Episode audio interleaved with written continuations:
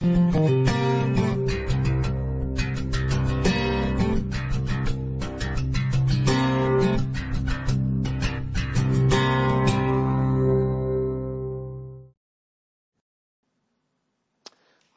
Okay, Matthew chapter 7. We have been steadily making our way through Matthew's Gospel. We find ourselves now at chapter 7. We are in the third of the three chapters that are commonly known as the Sermon on the Mount. And one thing that we have learned throughout this incredibly important and incredibly well-known passage of scripture is the value of context. They say that realtors will tell you the importance of location, location, location. And when it comes to the Bible, it's equally important that we remember context, context, context. It's just so crucial. And as we go look back through what we've done, you can't understand the Lord's Prayer that is so famous and well known without seeing it in the context of the Sermon on the Mount. You can't understand the end of chapter 5 without understanding the Sermon on the Mount. The passages that say, you have heard it said, but I say to you. You can't understand the Beatitudes outside the context of the, the preliminaries leading into the Sermon on the Mount. There's so much here contextually that is important for us to know and understand, otherwise we get things wrong. Now I know most of you know this, so why do I emphasize it today? Particularly because today, friends, we come to the atheist's favorite Bible verse. They love this verse. You, you can say, if you're on social media and you say something that somebody disagrees with, you don't even have to mention God. They'll go and check your profile and see if you mentioned God sometime three and a half years ago. And then once they know that you are Team Jesus, they will respond with that absolute death blow that you will never recover from. Judge not. Doesn't the Bible say, judge not? And with those two words, they throw their knockout punch and they walk away victorious.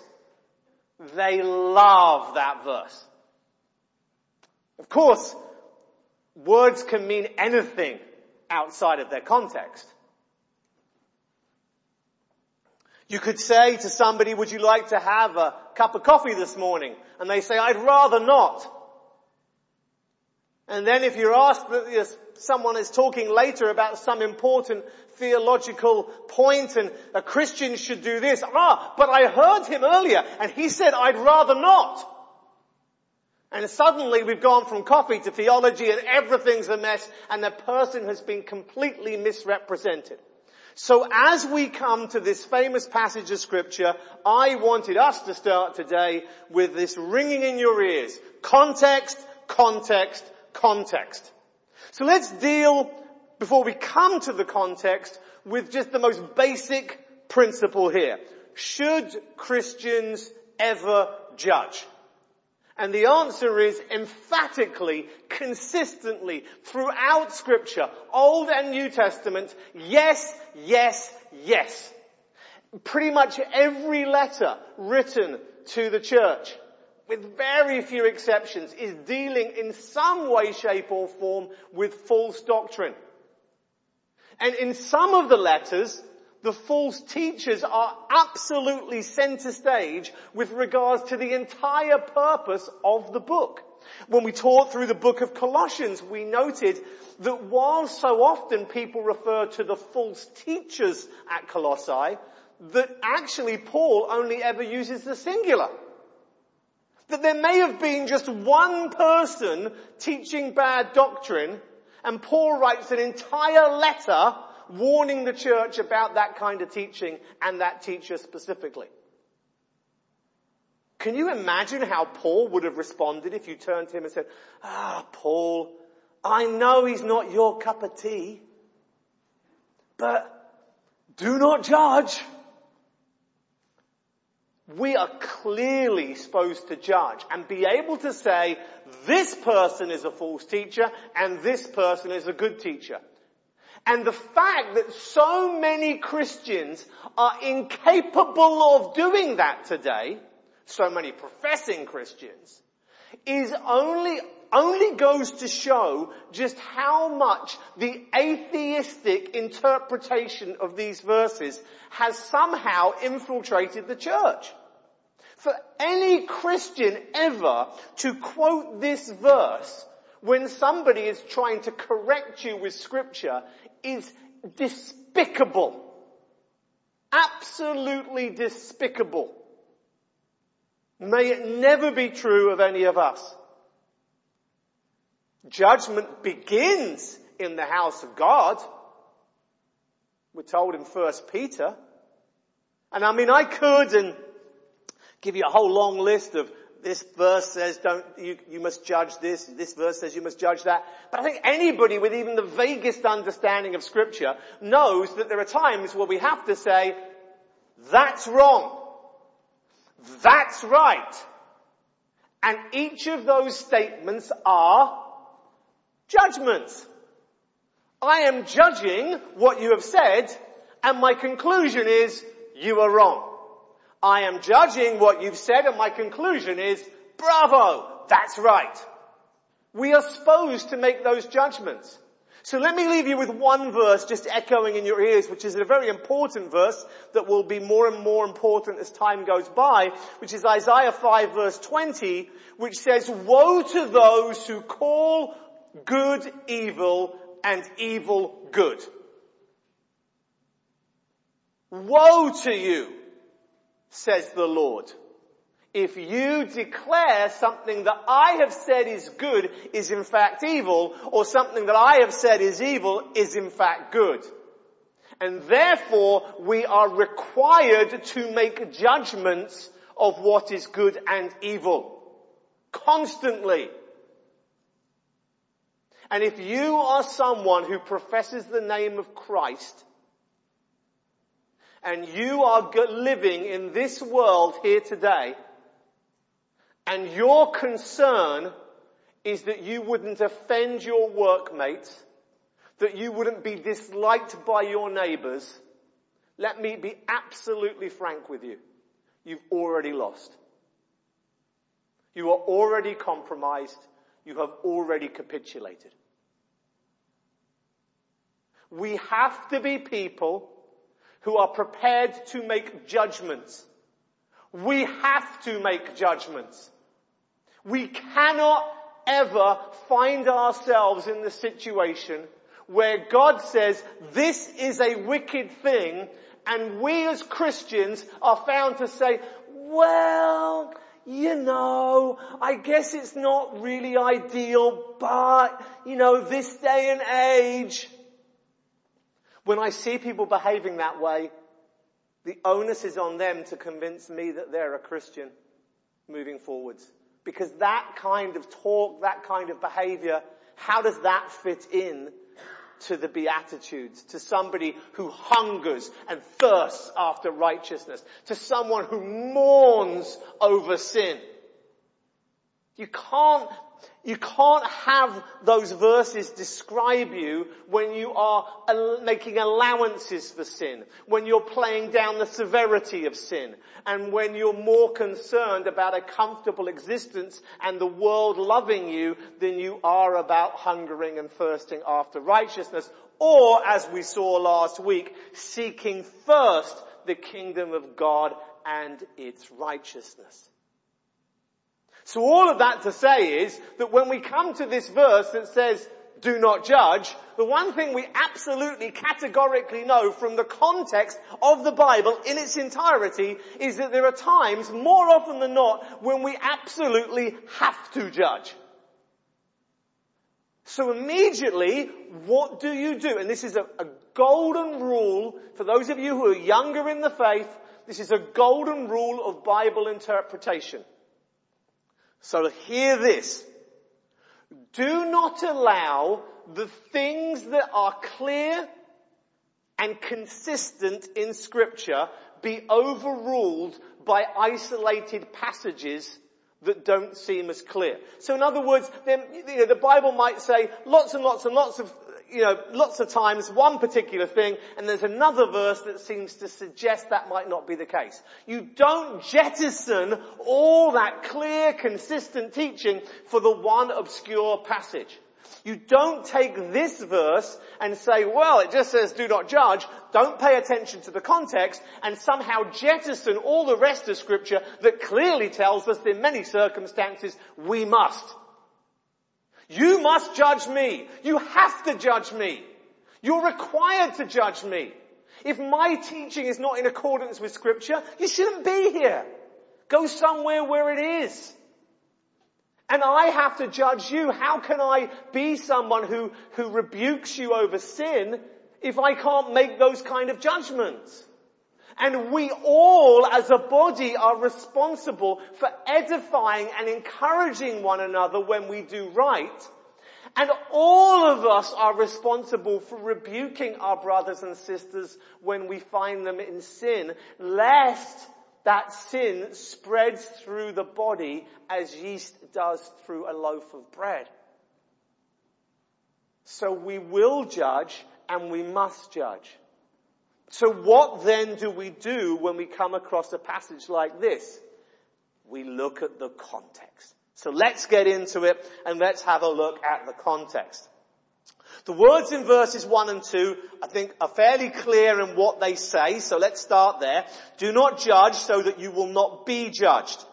For what, uh, for, sorry, for with what judgment you judge, you will be judged, and with what measure you measure, it will be measured to you. Now, one thing we have seen throughout the Sermon on the Mount is that you cannot fully understand it without understanding the social context in which it's in. Most specifically, Jesus is speaking to people who are Jews, who have repented of their sin, and they have turned away not only from their sin, but the, from the sinful system that had taken over Judaism. The Pharisaic Judaism of the day was wicked and it was wrong. It was, as we have seen through chapters 5 and 6, it was a system that declared itself to be righteous but had no concern for righteousness. It was a system where they went through and they checked boxes and they were check, check, check, yep, I'm righteous and I'm more righteous than you rather than humbling themselves, recognizing their sinfulness and mourning over their sin and living their life in pursuit of the righteousness that God calls us to. And throughout the Sermon on the Mount, we have references that don't make a lot of sense outside of Pharisaic Judaism and clearly are pointing to it. The most obvious section was the end of chapter 5. You have heard that the ancients were told, you shall not murder, and whoever murders shall be guilty before the court. But I say to you that everyone who is angry with his brother shall be guilty before the court. Whoever says to his brother Raca shall be guilty before the Sanhedrin. And whoever says you fool shall be guilty enough to go into the fiery hell. Now, most of you were there for that sermon, but for those who weren't, suffice to say, when it says, we, uh, you have heard, it is making reference to what is called the oral law, what you hear. The oral law was spoken and heard. And that is to contrast with the written law, which was written down from ages past. Now, ironically, the oral law was written down as well, but the reason it was called that is because there was the law that was written from way back because Moses wrote it down inspired by God. And then the Pharisees came along and said, well, Moses said this, but what about that? Moses said this, but what about that? And they added and added and added and added and added and added and added and they added more rules. And the, the example I always use for this, because it's one of the best ones, is when in the Mosaic law it says not to boil a, a kid, baby goat, in its mother's milk. And the reason for that was because it was part of the, the, the, the system of worshipping a false god that was happening in that region at that time. And, and so you mustn't be doing those false acts of worship. Don't boil a kid in its mother's milk. And then the, the Pharisees, the, the rabbis, they, which is what they were, they, they're analyzing the law and they're saying, well, if I were to eat a piece of meat and then I were to drink a glass of milk afterwards or wash it down with a glass of milk, can I be certain that the meat that I ate is not a goat that came from the mother whose milk I'm drinking? And as they curdle in my stomach, am I perhaps boiling them in some way? And so, okay, okay, we've got to be careful. Now most of the time that won't happen, but on a very rare occasion it will. So now we have a new rule that says, do not eat meat and drink milk at the same time. And then they say, well, well hold on a second. What happens if we have cheese with our meat? Some sort of burger into a cheeseburger. What happens if we have cheese with it?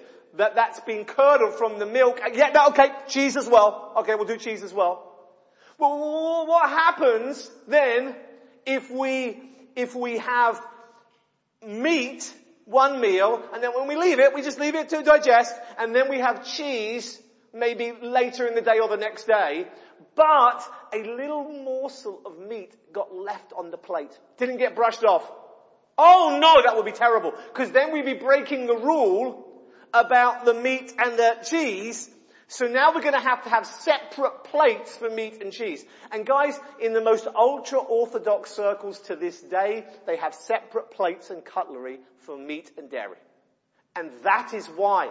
And what happens is there is a law that Moses gave, given by God, and then man comes along and says, well we can't break this law, so here's another law to keep us away from it. A fence law, we call them. And fence laws are sometimes okay. The problem with the Pharisees is, is that they now made that fence law of equal authority. So the way that the laws got progressively stricter is because they were never going back to Moses, they were always dealing with the most recent law as if that had the same degree of authority. So the oral law was the law that the Pharisees were, were, were, saying. And because they couldn't be contradicted, they said, well the law that we have, are additional rules, they come from God too, but Moses never wrote them down. But they're kind of passed down orally. So in other words, what they were doing is they said, here's the law of Moses, here's our laws, and they now have equal authority. The written law the Word of God, and the oral law, the laws of man. And so Jesus in Matthew 5, he's coming along and saying, you've heard all these additional rules and regulations, and they're wrong. I'm going to put it right for you. And what Jesus shows is there's a whole bunch of rules that were given that you don't have to keep, but more importantly, that by keeping man-made rules, you can avoid actually pursuing the very righteousness that the law was trying to get you to pursue. And so the Pharisees, as we go through the Sermon on the Mount, they really aren't even remotely righteous at all, though they claim to be.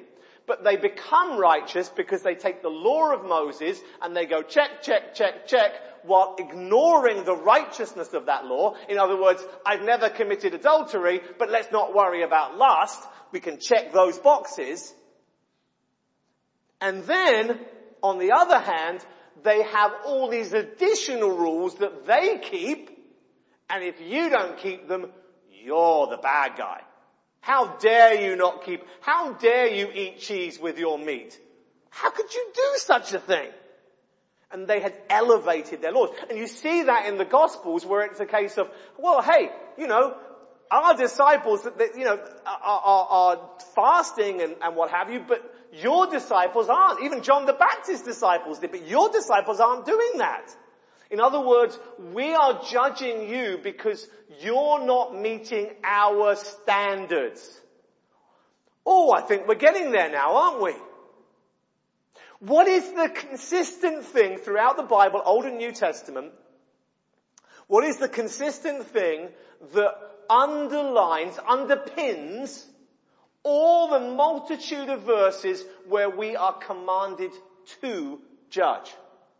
For example, let's take our, our, our, passage that we referenced earlier, Isaiah 5 verse 20. Woe to you who call good evil and evil good, right? Woe to you if you call good evil and evil good. Well, if I say that something is good, how am I to know if it is good or I've just assigned goodness to something that's actually evil? H- how do I know? Well, the answer in the context of Isaiah is, has God called it good? Because if God's called it good, we must call it good. And if God's called it evil, we must call it evil. And, and how dare we muddle those things up? So how do we know what God has called it? We know from His Word. That's it. So judging should always come on the basis of the Bible. Judging should always come on the basis of the Bible. And if we say to someone, hey brother, hey sister, I love you dearly, but I see that you're doing this with your life, doesn't the Bible say this?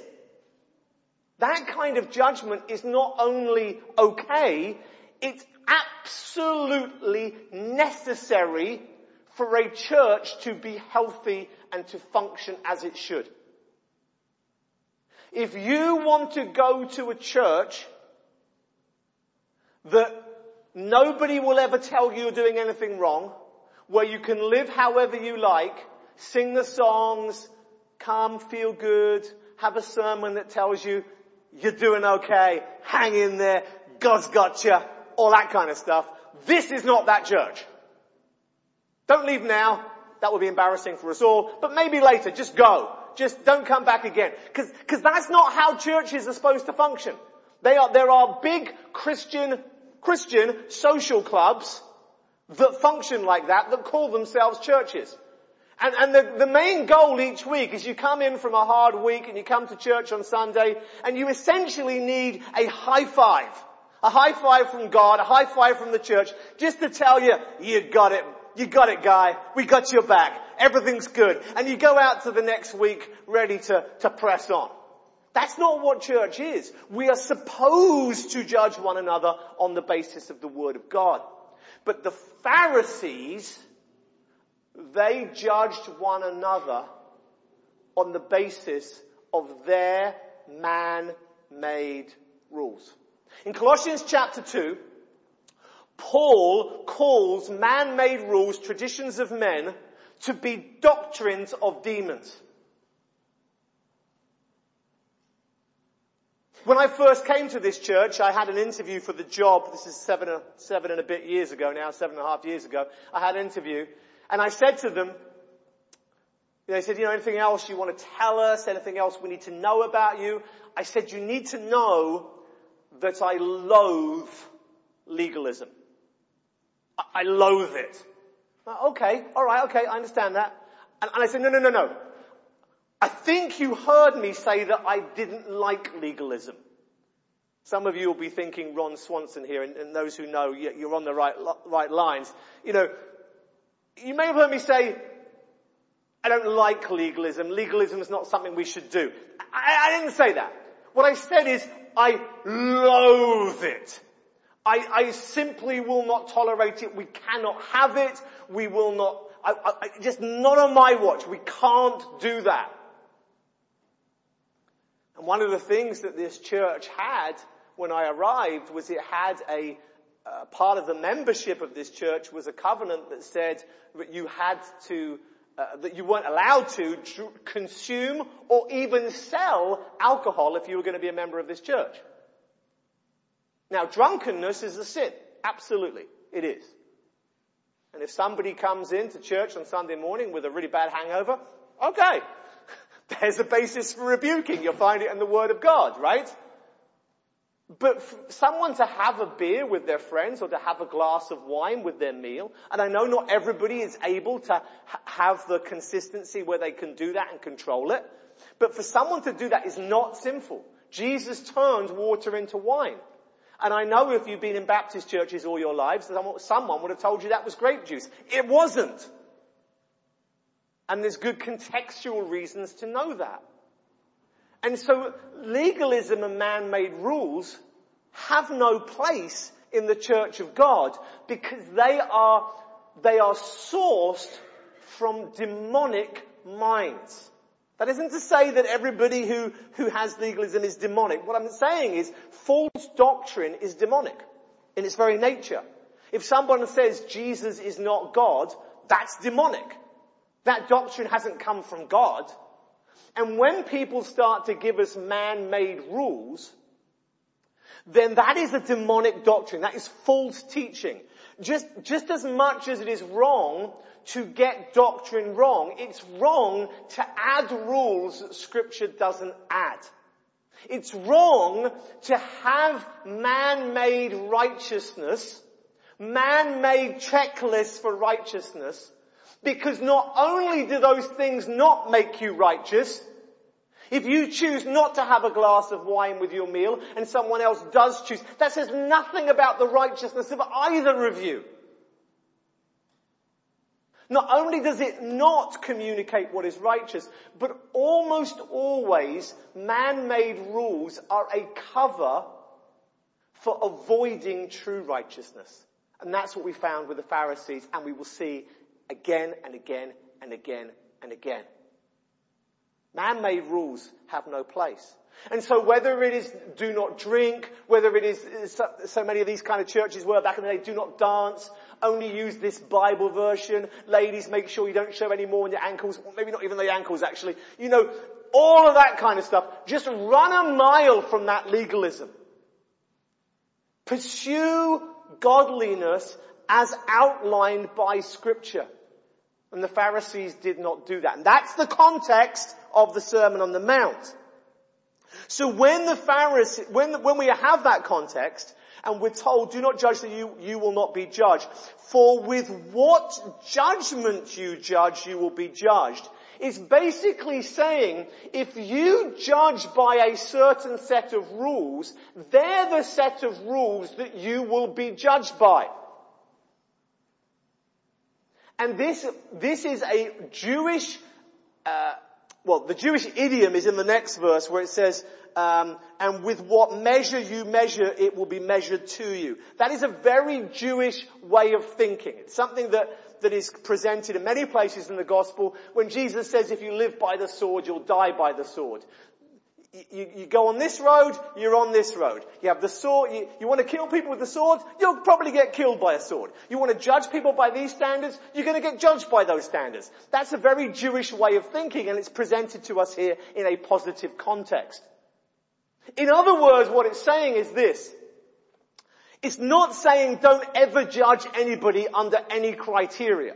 What it's saying is, when you judge people by a certain criteria, that criteria will, will be what you are judged by.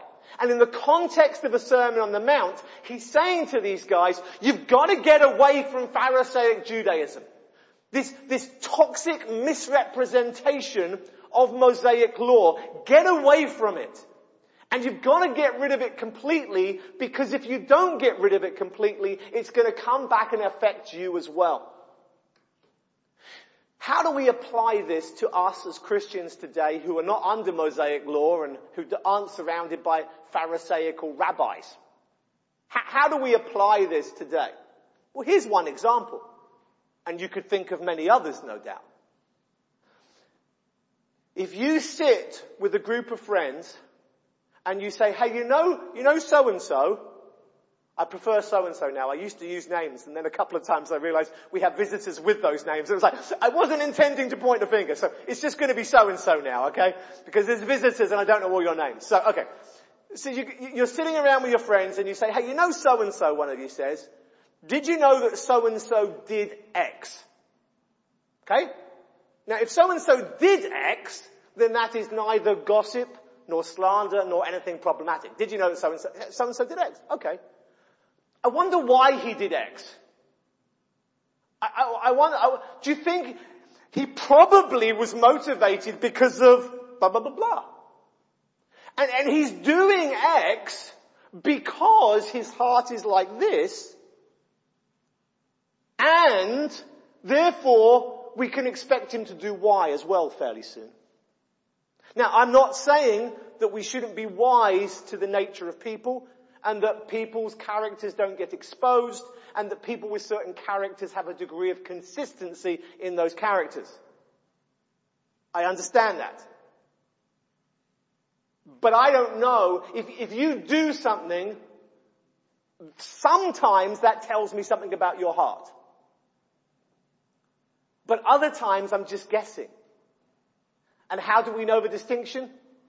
Scripture. It's really simple. Scripture. You know, like we can say, look, you killed someone. Yes, that's a fact. I killed someone. So there was hate in your heart. Oh, I'm not really sure that there was. I think there was. There was hate in your heart. The Bible says so, right? So I think we can safely make those kind of assumptions. But if somebody doesn't invite you to their birthday party, and you're like, oh, they must really hate me. They didn't invite me to their birthday party. You know? And, and then we go down these trails, don't we, sometimes? And they probably hate me because I said this then. And, I didn't mean that, but they probably understood it that way. And they're just that kind of person. And then now you're like 10 steps down the line and you've done a complete character assassination of this person, all on the basis that they didn't invite you. And then you find out next month that, it, that the invitation got lost in the, in the mail and, and, you know, and then you say, oh, oh, sorry, I got it wrong. And you forget about it like nothing happened. None of us want to be judged that way. You shouldn't be judging people on the basis of guessing what they're thinking. You must judge people in this church on the basis of their actions. You must. How else do we keep sin away from us? You must. You judge people's actions according to the standard of scripture. But what we don't do is we don't judge motivation, we don't judge thinking, we don't judge what's going on in their heads or in their hearts unless their actions specifically expose that according to scripture.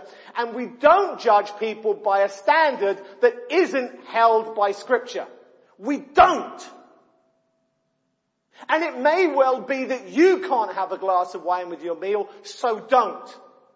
Go with your convictions, Romans 14. But don't impose that on other people. You may not be comfortable watching that TV show, but somebody else might. You don't know if they don't fast forward that bit that they shouldn't watch. Just presume the best of them. Presume that they do. And I think there's just this reality where some of us, not all of us, but some of us are coming from church backgrounds that are so steeped in legalism, it can be really hard for us to let go of it. I like to presume the best of people until they presume me wrong, until they prove me wrong. I like to presume the best of people. And if I'm wrong, they'll prove me wrong. And it doesn't mean that I don't, you know, you, who do you trust, who do you not trust? You're always making judgment calls. I'm not, I'm not knocking that. What I'm simply saying is is that the standard by which you're going to judge other people is the standard by which you should expect to be judged. And, and you've got to be okay with that. And we judge people according to scripture, but we don't judge people according to man-made rules. And the fact that he's talking specifically about the Pharisees, if anybody has been with us from the beginning of chapter 5, this is going to be obvious to you. But if it's not yet obvious to others, it will become clearer as we go by. Look at the, next verse, verse 3. Why do you look at the speck that is in your brother's eye, but do not notice the log that is in your own eye? What do we, what is the, what do we have in common between the speck or some verses, verse, uh, versions say splinters and the log? There's, there's, a, there's one thing that's the same and there's one thing that's different. The thing that's different is obvious, it's the size, right? A huge log is obviously very different than a, than a splinter. But there's, there's something they have in common, and that is the material. They're made from the same material. They're both wood. Right? Whether you've got one little piece of wood or a huge piece, it's still wood. That's the measure and the measure. Now what's the effect of you having a little splinter of wood in your eye and, and, and having a log in your eye? What, what, what, other commonalities are there? Well, no matter whether you have a log in your eye or a splinter in your eye, a speck in your eye, you can't see. You can't see. So if, if you, if you've got a, a speck in your eye, you've got a bit of wood in your eye, you can't see through that eye now because of the irritation of that. So how can you clearly make out what's in other people's eyes? And of course, there is an exaggeration here to make a point, which is when you've got a log in your eye, you can't see at all to see the speck or the splinter in another person's eye. Now, the material is the same, and therefore the basis of judgment. But this cannot be seen outside the context of the Pharisees previously, where the Pharisees are saying, you're righteous, you're righteous, you're righteous, you're righteous, and Jesus has been showing, you Pharisees are so far removed from the pursuit of righteousness that you cannot even begin to understand what righteousness really looks like. So how then do we understand this? What we understand is this, is if you're going to go in the Pharisaic system of, of judging other people's righteousness, you are going to completely miss the fact that you are not righteous yourself. And friends, I have seen that in legalistic churches, including this one in the early days. So many times where there are people that will criticize and there are people who have problems. And honestly, I've been in ministry, I've been in full-time ministry for over 20 years. And I have seen church splits, I have seen problems, I have seen fights, I've seen bickering, I've seen all out conflict. And 90% of the time, it never revolves around biblical doctrine. It revolves around, I want it done this way, or why can't you do this, or why can't this person do worship and not that person, and why can't it be done my way and not your way, and I don't like this and I want that, and I think your motive is bad, and perhaps you're doing this wrongly. ah! Churches are, are destroyed by this kind of thinking. Relationships are destroyed. And most sadly of all is People who profess Christ bring shame on him through this kind of thinking. We don't know people's motives unless they tell us. We can't judge people by a, a, standard of, oh, well, you should do it this way, not that way. Well, where's that in the scripture? Because ultimately that will just come back on us. And the reality is, is that when we are doing that, we're showing our own inability to judge righteousness. We're showing our inability to judge what truly is righteous because we are pursuing righteousness the wrong way. If someone criticizes you for something that is, you know, in a spiritual context, for something that isn't clearly unbiblical, they are simply showing that their perception of righteousness is not based on the Bible. Saw again the other day a, a little chart somebody shared of, you know, various skirt lengths for the ladies and how, how, how, how your righteousness should be. Ju- oh, you're showing your ankle, you know, oh, maybe you can just about get, oh, now you're showing a little bit of your calf. Now, now, now Satan's, your team Satan now, that kind of thing, you know. And, and I'm all, I'm all for people dressing appropriately for church and for anything else. I'm all for people, um, not causing other people to stumble. I'm not suggesting that at all. But what I'm saying is, is that there again is a classic church-based system of righteousness that finds itself as much in the, the social um, context of the church, which is often run by old people who have rules that were more in accordance with the 1950s or whatever particular, you know, America as opposed to, I don't know, Europe as opposed to Africa as opposed to Asia and all those different cultures. And, and they're making these assessments of righteousness. Don't do that. Let the Bible be our guide and only the Bible.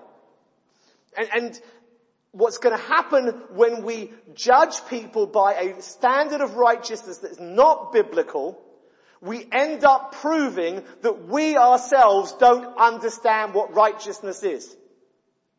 Now, let me say one more thing about that while we're on that train of thought. when someone criticizes you, it can be soul crushing. And some of us are more sensitive to that than others. Some people are just like, ah, oh, you don't like me, I don't care, gonna get on with my life. Never think about it again. Other people, they say, do you like my new shirt? It's alright, you know. And then they're crushed for the next five years. We're, we're all different kinds of people and, and you know, um, we are impacted by this maybe differently. But if somebody says something to you negative, it can be something that can really kind of like affect some people. What, what do you do in that situation? The first thing you do is this. You humble yourself and say, is there any truth to this? And if there is truth to it, it has to be something that can be argued biblically. Okay? So I don't like the way that you did that. Okay, where is that in scripture? And if it is in scripture, if someone's saying you shouldn't do this and the Bible says you shouldn't do this and you're doing it, you gotta, you gotta take the hit. And you've gotta recognize that that criticism was an act of love. And some people communicate these loving criticisms more lovingly than other people communicate them. Some people aren't the best communicators and maybe say things a little bit more harshly than they should or what have you. But the fact that someone exposes our sin is an act of love, regardless of anything else. But, and this is the point I'm coming to. From these verses here, we can conclude this if somebody judges you and criticizes you, and it seems that the basis of their judgment is either their presumption of something that you, you, you're supposed to have thought or you're supposed to been motivated by that they have no, no knowledge of, or they're holding you to a standard of righteousness that somehow is completely alien to the Bible, then what's happening is that somebody with a log in their eye is saying you've got a speck in yours. And you know what you do in that situation? You laugh and you shake it off. Don't allow your life to be impacted by people who can't see what righteousness is.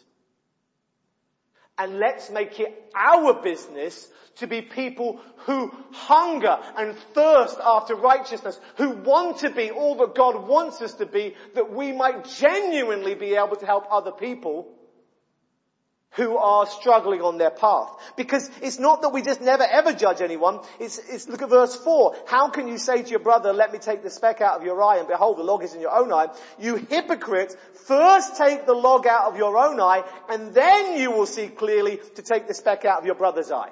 In other words, when you look at the big picture in this verse, in this passage contextually, it's not saying, don't ever say to someone to take the thing out of their eye that's making them not able to see.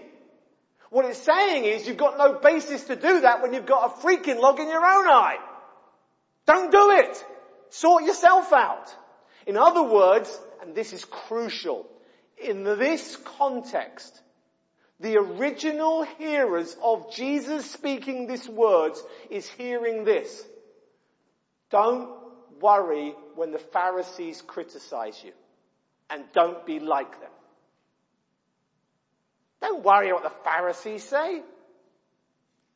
You know, there are people who when you say something that is wise and loving and helpful will tell you that you are wicked and awful and a bigot or whatever else.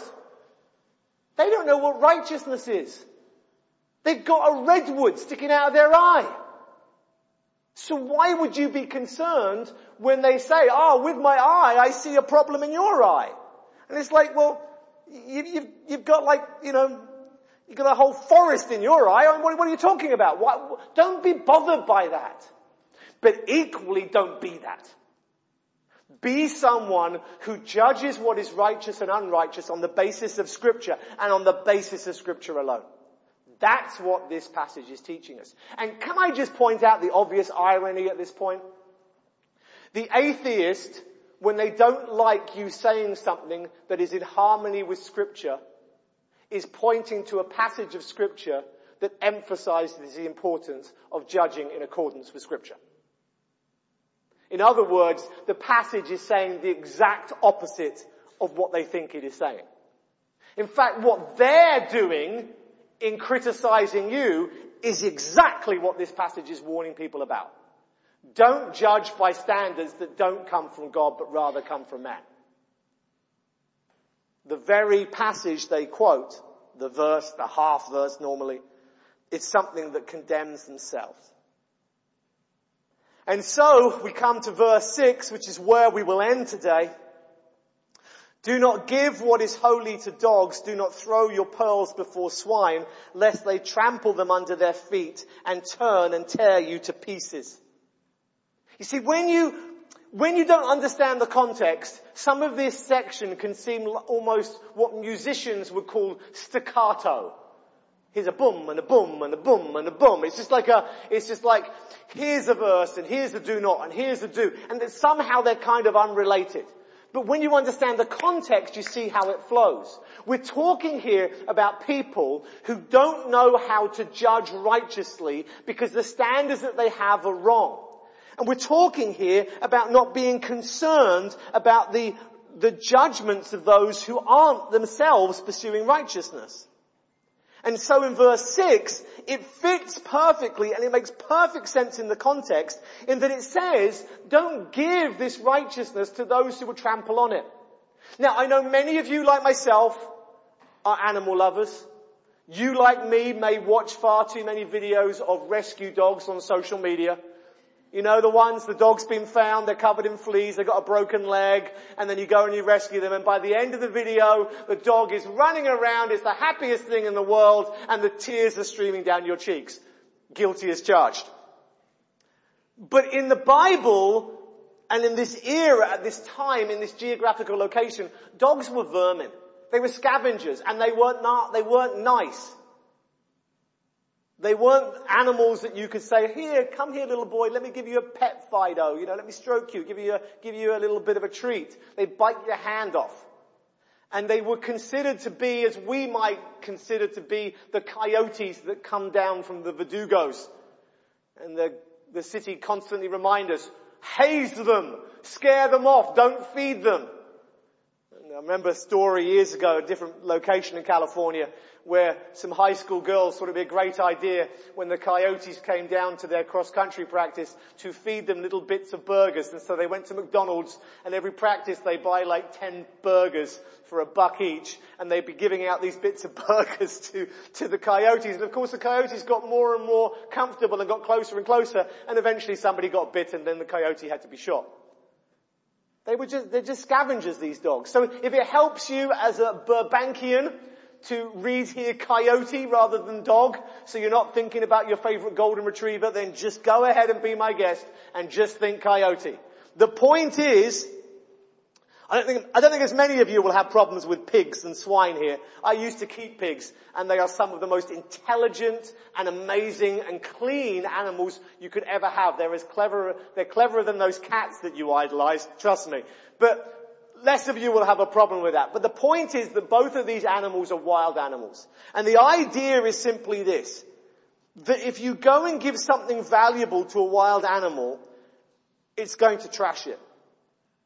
And so you don't give what is holy to dogs. What, what is holy in this context? We know what's holy in this context. It's the righteousness of God as outlined by scripture. That's what's holy. Dogs are just going to trample over it. Now, that doesn't mean to say that I don't think we should ever quote scripture to unbelievers. But they're going to trample on it. We, we don't, we don't give your, your, your grandmother's expensive pearls to a pig who uh, doesn't understand the value of it. So I think there is a place where when we're in conversation and, and, and, we're connecting with those in the world around us who are unbelievers, that we can communicate biblical principles. I don't think quoting verses with the King James Version is perhaps the best way of doing that, but we can communicate the concepts, right? I'm sorry I can't partake in this because the Bible says that is wicked and I can't be doing that. Those kind of conversations I think are helpful.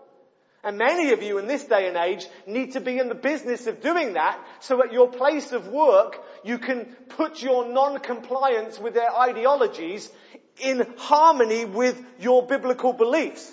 If you just simply say, no, I don't want to do that, you can lose your job. And if you say, no, I don't want to do that because I'm a Christian and the Bible says, then you're now protected in your job. That's an important thing for people, I think, in the coming years.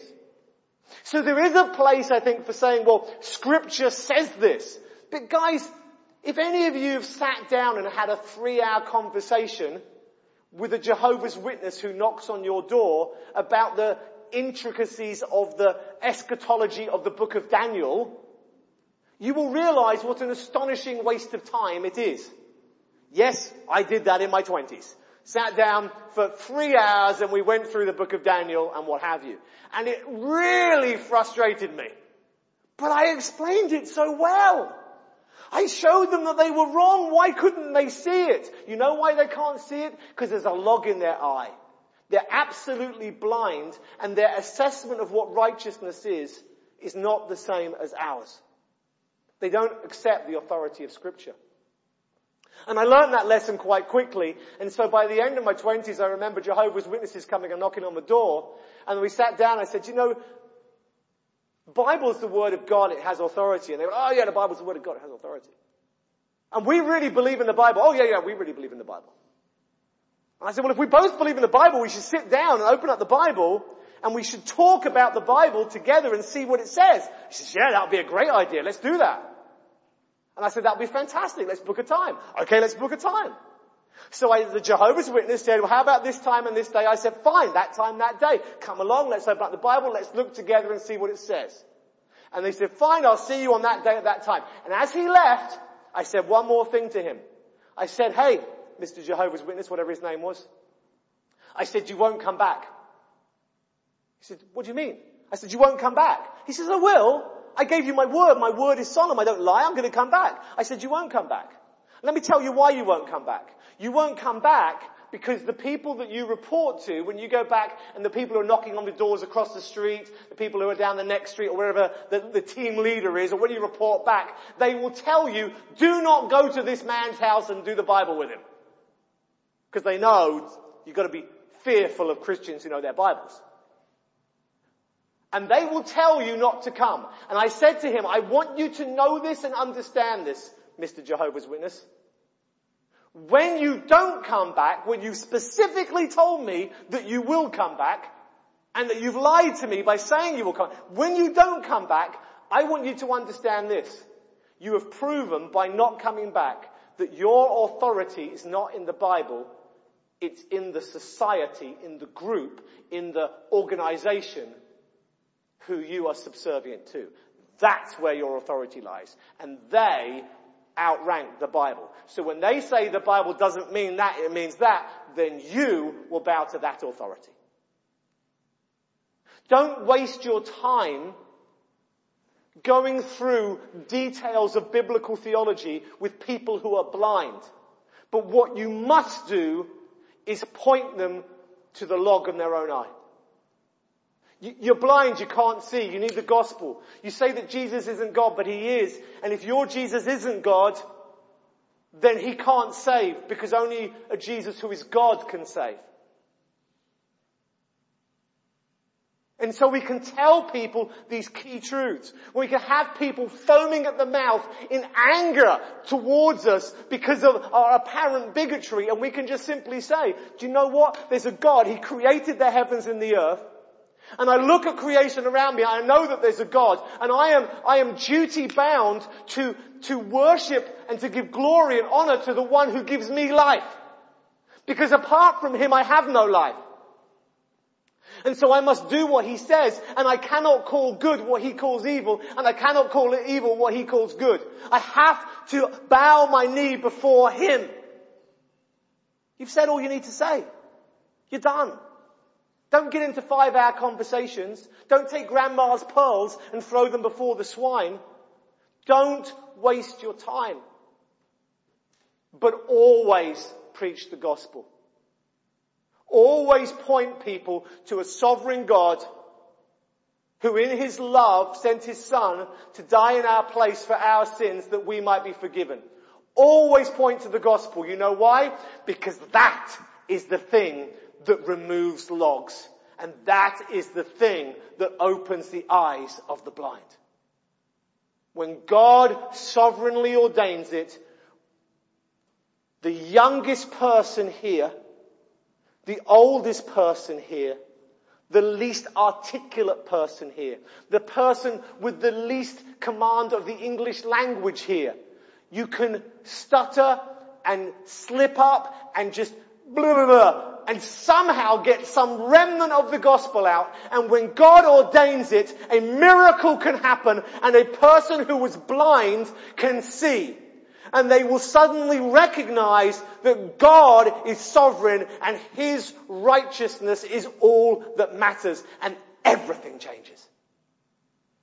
So no throwing pearls, no getting into long arguments with people who judge differently than we. If someone rejects the Bible, don't try and argue with them on the basis of the Bible because they reject the Bible. But at the same time, present what the scripture says, present the gospel, shake the dust from your feet, and walk away.